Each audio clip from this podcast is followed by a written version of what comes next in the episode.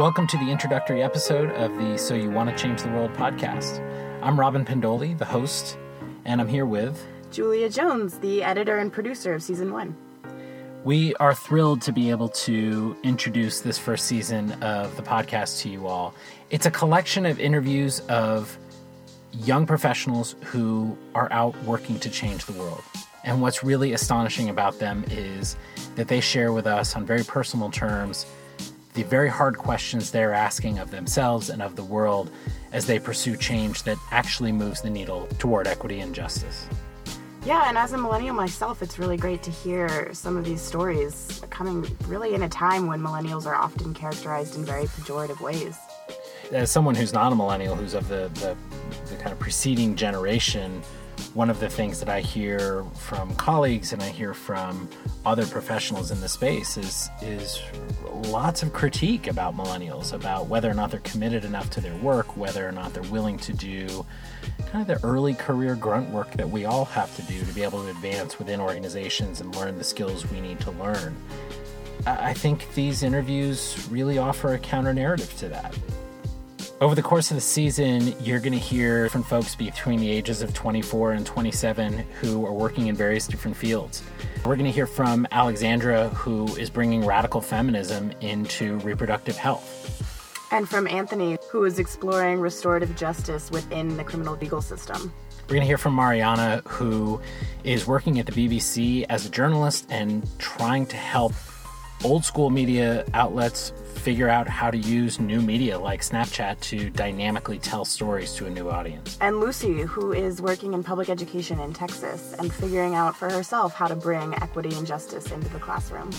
We're going to hear from Emily, who's been working in global public health as she talks about how she confronts privilege in society and in herself as she pursues this career.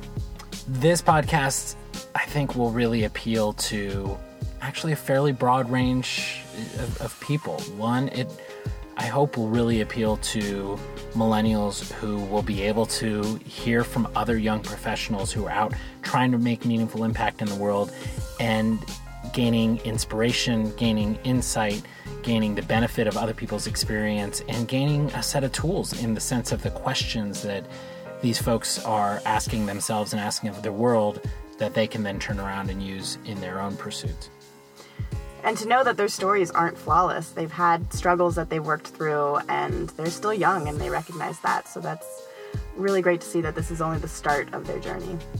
I also think that this will be really appealing to other social impact leaders outside of the millennial generation who either A are working with millennials in a professional setting and are interested in getting deeper insight into their their personal and professional experience but also who would really benefit from hearing other folks from the social impact space who are asking hard questions.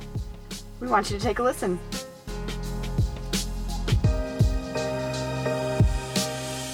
Snapchat has had stories from war zones and they don't have reporters. They're not sending people to Iraq, yet they have some of the best content from the front lines of the war in Iraq that I have ever seen. And it's because they allow people to submit their own experiences. And I was like, yes, that is me. I want to take my pants off for science. You know, radical gynecology is a small world. So being a GTA is this incredible opportunity to be the first exam they ever do and kind of shape how they think about it going forward. And so, how do we bring people together while at the same time reconciling with the issues that have kept them apart? How do you bring white people into a movement for black lives without reinscribing the same types of violence that have existed between black and white Americans since the 17th century? And I think one step of doing that is staying in the classroom and trying to change it from below, really from the grassroots.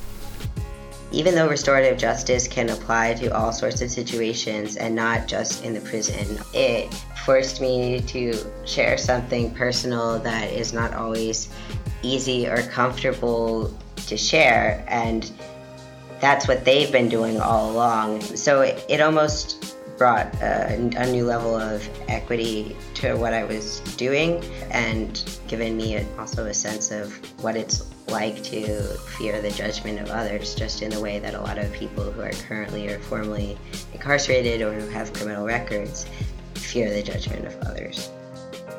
Is this sector really going in the right direction? And do I want to be a part of it? We're thrilled to be able to share these interviews with you over the course of the season. It's also important to note the other factor that ties these interviews together is that all of these people are alumni of the Thinking Beyond Borders programs. We really hope you enjoy season one.